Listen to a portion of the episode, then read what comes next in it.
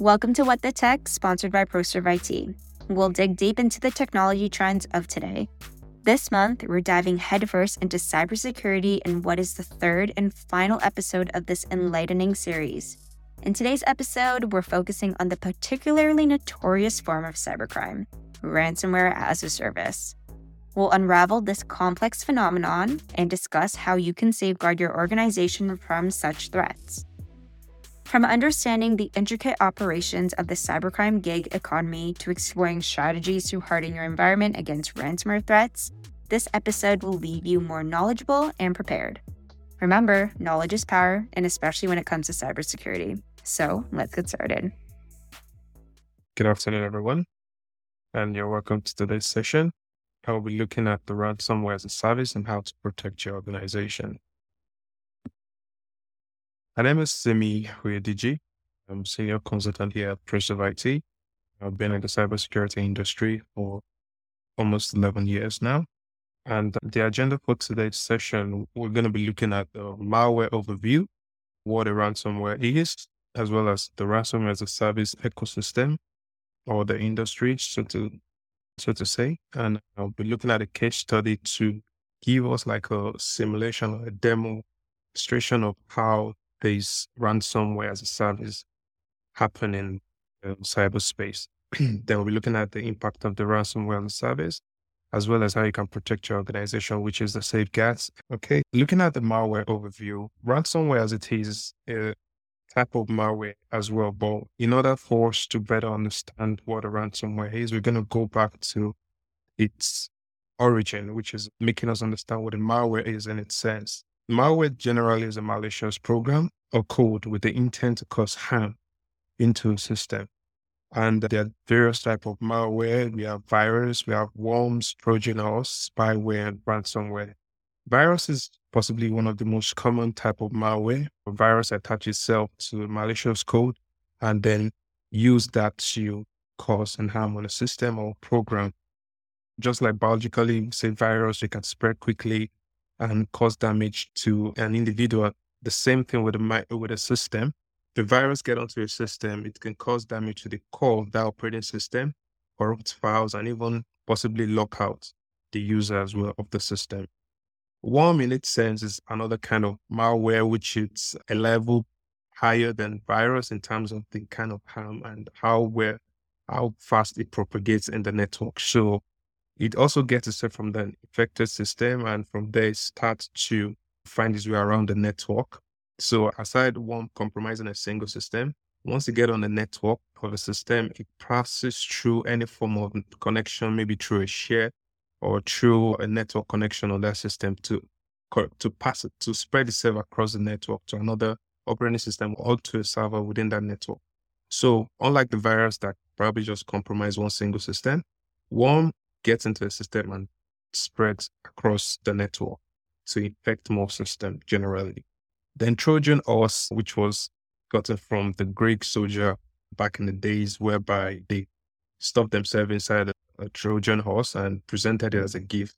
And uh, over the night, all the soldiers came out of the Trojan and then conquered their enemy.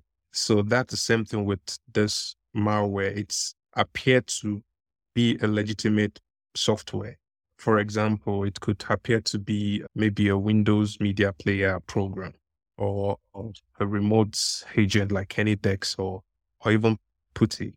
And once you download such program, because it's going to appear just like a legitimate program, however, it's malicious. Once you download it and run it on the system, then it causes harm on the system. It even goes further to create backdoor backdoor is a form of creating another way of entrance should in case you clear the system or you delete this Trojan horse, it will have created another way of entering into the network, which is called the backdoor. So basically that's just giving the attacker or a cyber criminal or the hacker a way to get access into the network. Even though you've taken care of the Trojan horse, it will have dropped and created a backdoor entrance for that for the cyber criminal or the attacker. And basically, it's they have different variants of this Trojan horse as well. There's a remote access Trojan horse, which is very dangerous because it enables the the intruder or the hacker to gain remote access into your operating system or into your infrastructure. Spyware is also one of common malware and it hides itself in the background of a computer system whereby it tries to just spy for sensitive information like your credit card details. Sometimes some of them plug themselves on a browser. So anytime you go to your online banking or you try to purchase anything on Amazon or any online merchant site, it's just use the, the and the browser is already compromised with a spyware.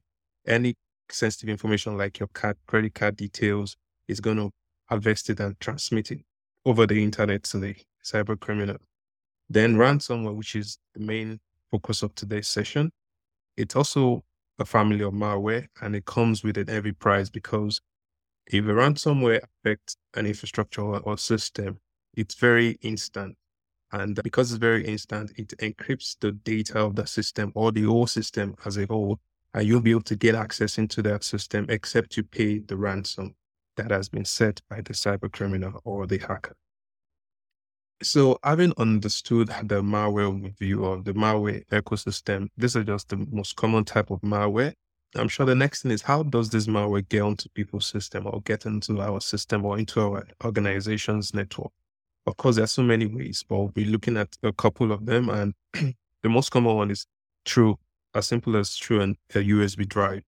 We can start with maybe a personal system. If you use a USB drive that has already been compromised with a virus or malware, and if you have a very strong anti-malware solution on your system and you plug such USB drive, it will automatically get compromised by such virus or worms or Trojan, whatever that's on the flash drive. Another way is downloading programs from illegal sites or from compromised websites. Sometimes when you download this program, they also have malware that are attached to them. And if you run such program on your system, the same thing would happen to the to your system. It makes it vulnerable. And also, uh, there's so many ways you can be tricked from even a pop-up when you go to when you're browsing. There could be a pop-up ad that says, "Oh, your Adobe Acrobat PDF reader is out of date. Click here to update it." And if you click that, and then it can also run download the malware onto the system, and so many other ways. But the most prevalent way that ransomware, which is our focus, has gotten access into most enterprise as well as most individual system is through phishing. And uh, phishing, of course, it's crafted itself into an email attachment and is sent to a user. And once the user clicks that attachment, the system gets compromised. So let's quickly dive into understanding what phishing is because it's a clever way of attack by a cyber criminal. And it's going to convince the user to grant access to the cyber criminal because it's going to appear to the user as a legitimate email. However, it is that email with the intent to send sensitive information to the hacker or to compromise the system. And it's prevalent nowadays because phishing is very manipulative. It's, it's manipulates users to divulge sensitive information and is mostly done over email. And basically, it also attaches itself to malware. And the way it appears is as simple as everything we see every day, just the same way we see, we access our emails every day, we respond to emails. This, because of it's a daily routine, oftentimes some of these emails comes as comprom- as a malicious email, which is a phishing email. And if care is not taken and you click on the link or you are hasten to open the attachment, which has a ransomware. When such happens, it automatically compromise the, the system. So, like I mentioned, phishing is just like a regular image, just like we see a FedEx box every day, but within the FedEx logo in itself, there's an hidden message. There's an arrow pointing to show how they always ensure to give a delivery of your of your whatever you're trying to courier through them.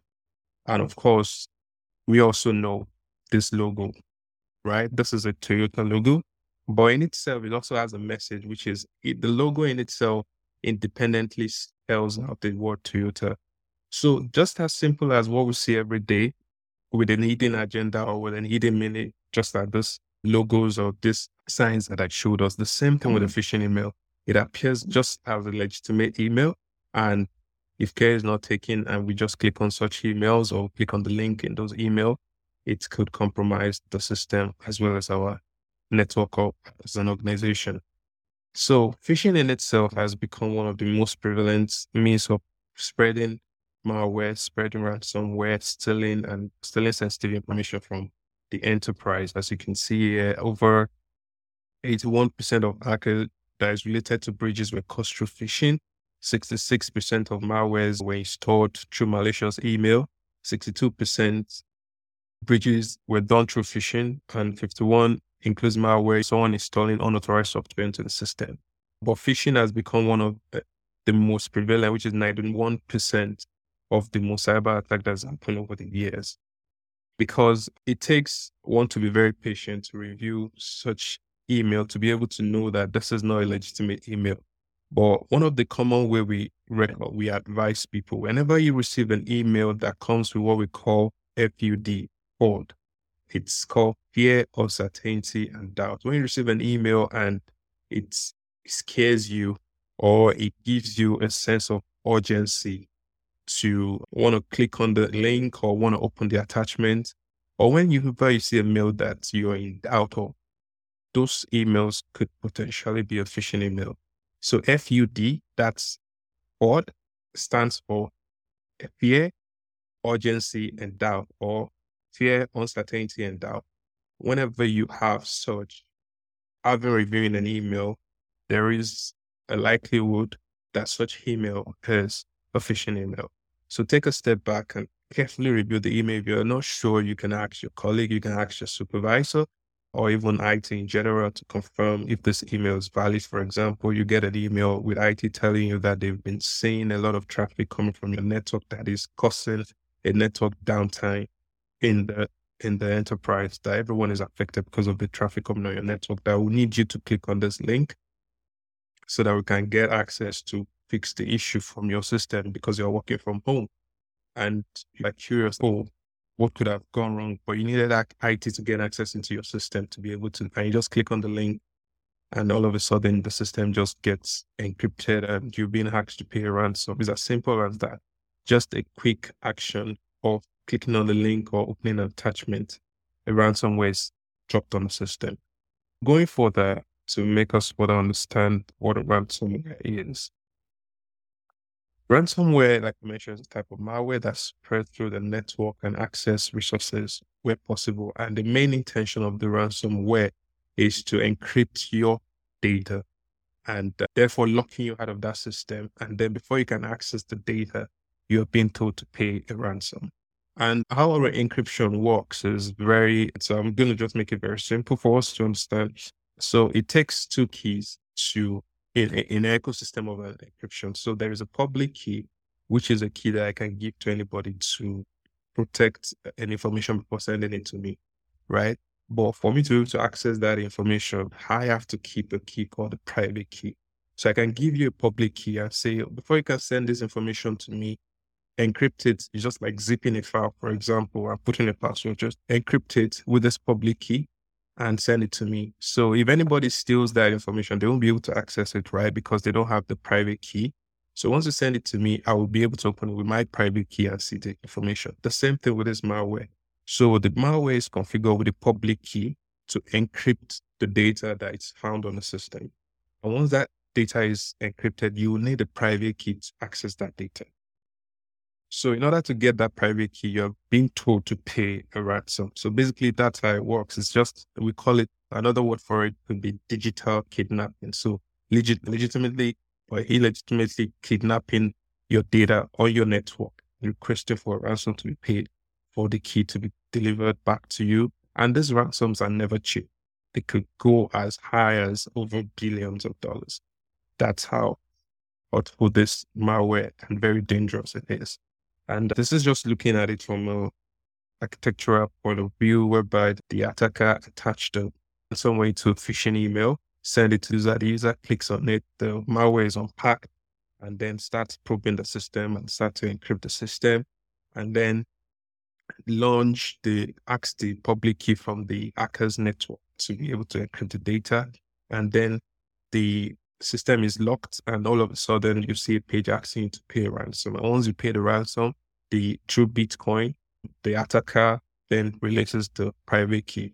And of course, sometimes they don't release the private key and they just get the money free of data or free and then you're still in the same state of not being able to access your data.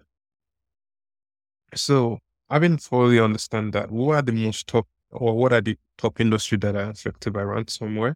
So we have the finance. Finance is one of top, and what this ransomware steals is confidential data like your customer data, credit card information, your social security number, credentials as well, and of course healthcare. Healthcare also they attack healthcare and they steal personally identifiable information, medical records as well, government secret information, secret records, education, they steal people's diploma to do identity theft and the likes. Manufacturing, they try and get access to trade secret. These are just like touching points on some of the key things that most common data that ransomware often steal from the network. And we're going to get into that, you know, how ransomware attacks steals the network. Okay.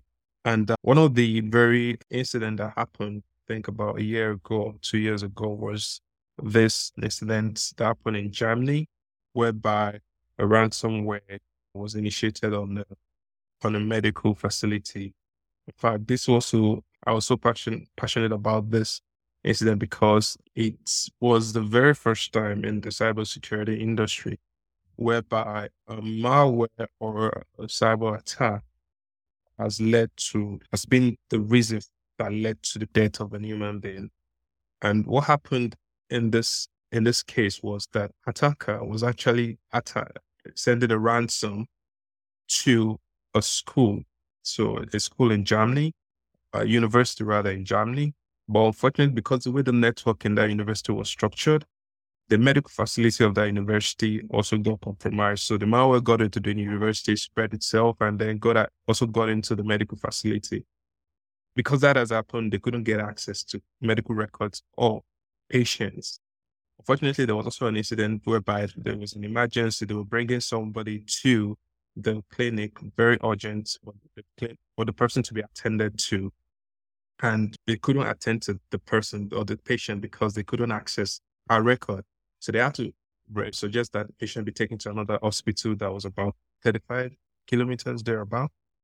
But unfortunately, before they could get the patient to that next hospital, the patient had died.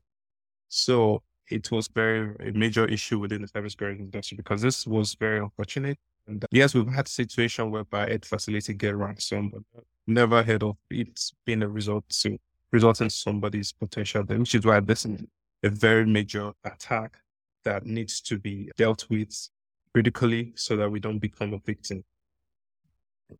So ransomware as a service, or as Microsoft would call it, human operated ransom attack. The major difference between or not really a different because it's still a ransomware, but this is just making us understand that ransomware has gone beyond just the malware that is deployed. It is we the cyber criminals have potentially or actually created a network whereby they are very structured, just the same way you're structured in your different organization, whereby you have the MD, you have the the vice president, you have different entity within your organization with different rules and responsibilities. The same thing with the cyber criminals. They have individuals that develop the ransomware. They have structures of different structure, people that steal emails of people to send the ransom to, people that distribute the ransomware, the person that would manage the authentication. So they've created such a cloud, a cyber criminal cloud, whereby they can render this ransomware service very much easy such that anybody can subscribe to their service and then make money off it. So how does this ransomware as a service work? Basically, like I mentioned, they are structured in such a way that someone develops a ransomware.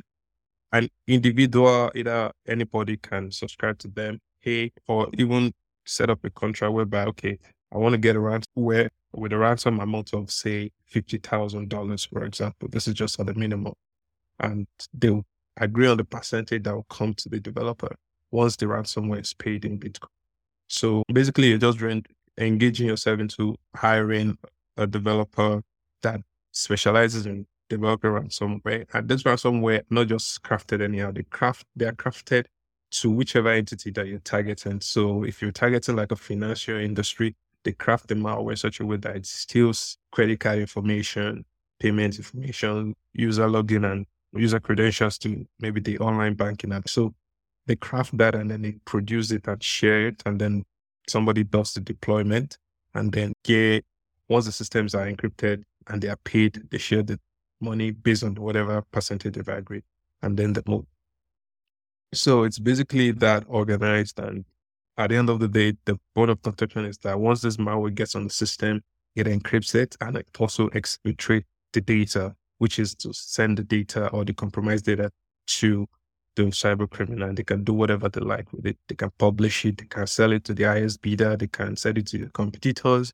They can use it as well to maybe if they steal customer credit card, they can start using it for card not present transaction, buying stuff from different online platforms and spend customers' money without their authorization. Like I mentioned, it comes with heavy price and it locks down the network of the user and it asks for a ransom to be paid. Like I mentioned, this is the new norm, unfortunately, for the cyber criminals because now there's no need going to the brick and mortars to say you want to rob a bank or rob an institution or an individual with this ransomware because it's now a ransomware as a cyber which is now very prevalent. A lot of people with malicious intents are subscribing to them and they're using them for their selfish or on uh, or their intention to compromise an organization as well. So here is just a funny picture saying to the cyber criminal that keyboard is the new knives, meaning that the computer is the new weapon to make money as a cyber as a criminal, rather than going um, to every big and mortar to rob an institute or to rob an individual. So let's quickly jump into the safeguards, which is the control now to protect ourselves against ransomware attack or any malware generally. I'm going to go across it with the baseline of information security, which is confidentiality, integrity, and availability.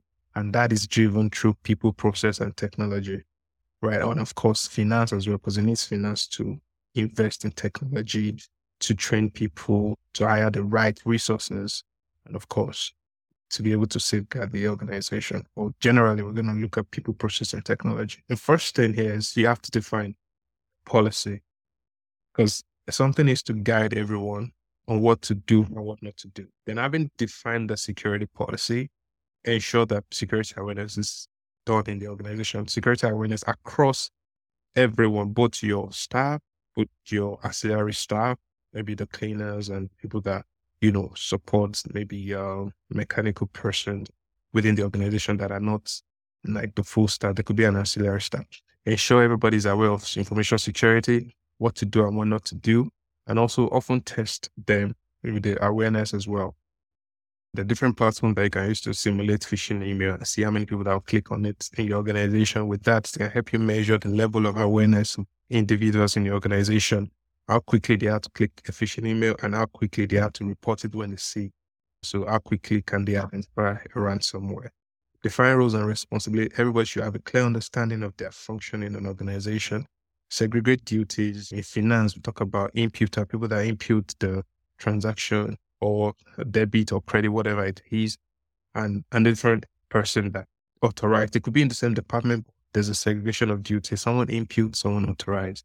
Reason is because we don't want a situation where someone that imputes also authorized.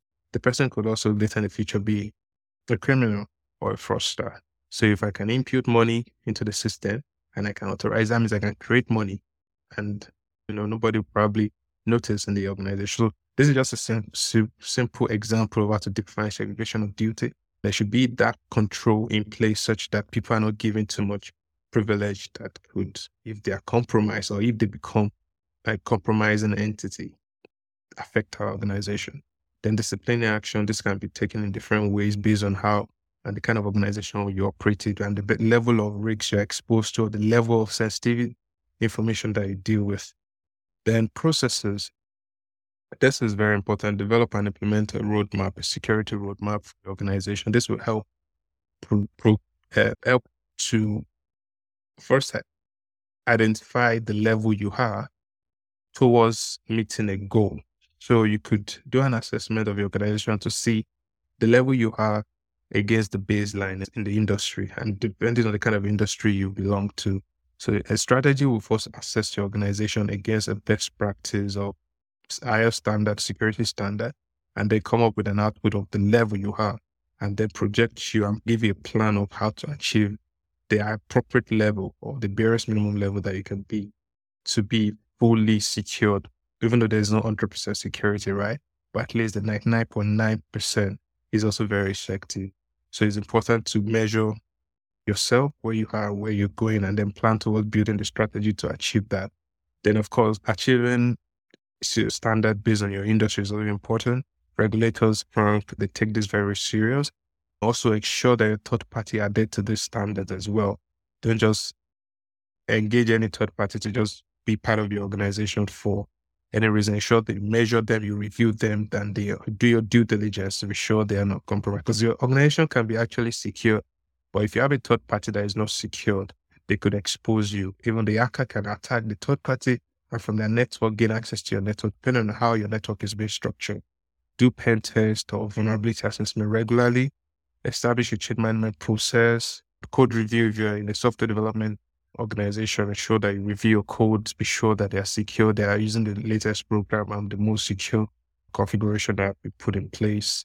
Security event logs are also very important because in the enterprise, all systems should log into a central repository. We call it a SIEM, which is a very massive platform that all logs from your database, your servers, your users, and then there should be an individual that does a review to be able to see if there are anything like an indicator of compromise or people that are violating policies or people that are trying to hack into your system. Maybe someone is trying to check, has been trying the MD's password or the finance, the CFO's password multiple times. You will see that event in your logs. The user access review, such that when people leave the organization, you ensure that they are fully, they follow the due process of exits, their credentials are revoked, access is revoked, and the likes. Then secure backups is very important. If you do not back up your data, if you ransom, you can't recover. The best you can leverage on is your backup data. So how you back up your data is important. Some use a code backup such a way that the backup outside the network and keep that data there, either in the cloud or in that facility. So that if, this, if there's an incident, how can they maintain the backup regularly? They can easily fall back to their most recent backup and recover therefore not paying the ransom. Encryption is also important. For example, the video, we saw that the credit card information, as well as the social security number, were all stored in the database in clear text. So even if they were, if, if they had encrypted those data and they got ransom, this the data that was stolen would have been encrypted and be useless to the criminals, right? But unfortunately, they were all stored in clear text, and that's why the criminal was able to steal them and make use of them. But if they were saving them in, in an encrypted format, in the database or they put a control in place such as only a specific people that can read the data. It will be useless to the cyber criminals. Then cloud security, I think is important or regularly patch your system. There are some ransomware that won't come in through phishing, they come in through hacking, and then they are deployed into the network. If a vulnerability in your system that, gain, that allows hacker to gain access into your system. Vulnerabilities are weaknesses on the system. When you don't patch your system regularly, when you're installing illegal programs or vulnerable programs, or you're installing any uh, program that will enable remote desktop from anywhere, anywhere uh, by anyone, those are issues that could cause a compromise. So it's very important to harden the network. And zero trust, my colleague already spoke about that in previous class. You can go back to the video to have a better understanding of how zero trust is set up. And it's very important in the age and time we are now. Basic baseline of zero trust is just to treat every connection as is basically verifying. So it's not just going to verify you and give you access all through. Every time you require, you need to connect again. It's going to re-verify to be sure you're still the right person that needs connection to the network. And it's very effective. And has helped reduce both internal threat and external threat as well. The network segmentation is also important. How you segment your network within sensitive systems, keeping sensitive information, and even third party is also important so that everyone don't just gain access to the network and gain access to data. Because like the next scenario like a malware like worm, you gain access to a network that is not properly segmented, it will propagate itself very well. And depending on the nature of the malware, it will cause a denial of service, it could shut down the whole system and make a downtime, or it could even propagate itself like a ransomware and cause commotion on the system. This is just some of the few things. I'm just trying to rush up because of time, and you can also take your time to read through them once you have the slide. And uh, authentication is also important, multi-factor authentication. If a criminal get access to a system that will require them to multi-factor, yeah, authenticating more than one, using one factor.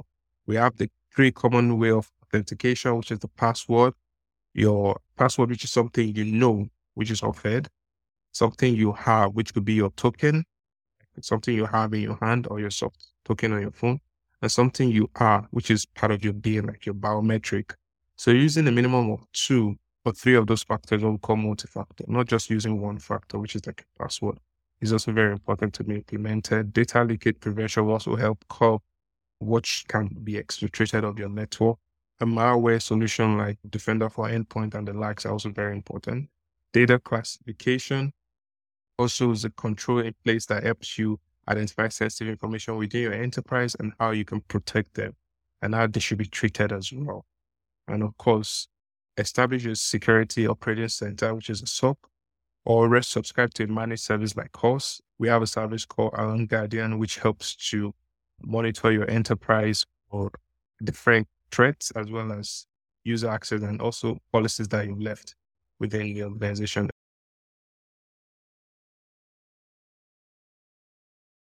All right. In conclusion, just like I said earlier, when I showed you the logos of different things that we see every day, but we never knew that they added a message. The same thing phishing mails are. Phishing mails can appear like a legitimate email. It just takes you to be very careful to review. Anytime you see a mail that presents itself that gives you fear, remember FUD, fear, urgency, or uncertainty, and doubt. You should be wary of such email and take your time to review before clicking or playing the attachment. And again, security is everyone's responsibility. Thank you very much. And that brings us to the end of this insightful episode on ransomware as a service, the third in our cybersecurity series. We've unraveled the cybercrime gig economy, demystified ransomware as a service, and provided practical steps to secure your organization against such threats. In our next episode, we'll wrap up our cybersecurity series with a comprehensive summary of all three classes we've covered from simplifying your security journey with our three step process assess, protect, and monitor, to understanding Microsoft's zero trust model and protecting your organization from ransomware as a service. Stay tuned for this pivotal episode. Thank you for tuning in, and we'll look forward to having you with us next time on What the Tech.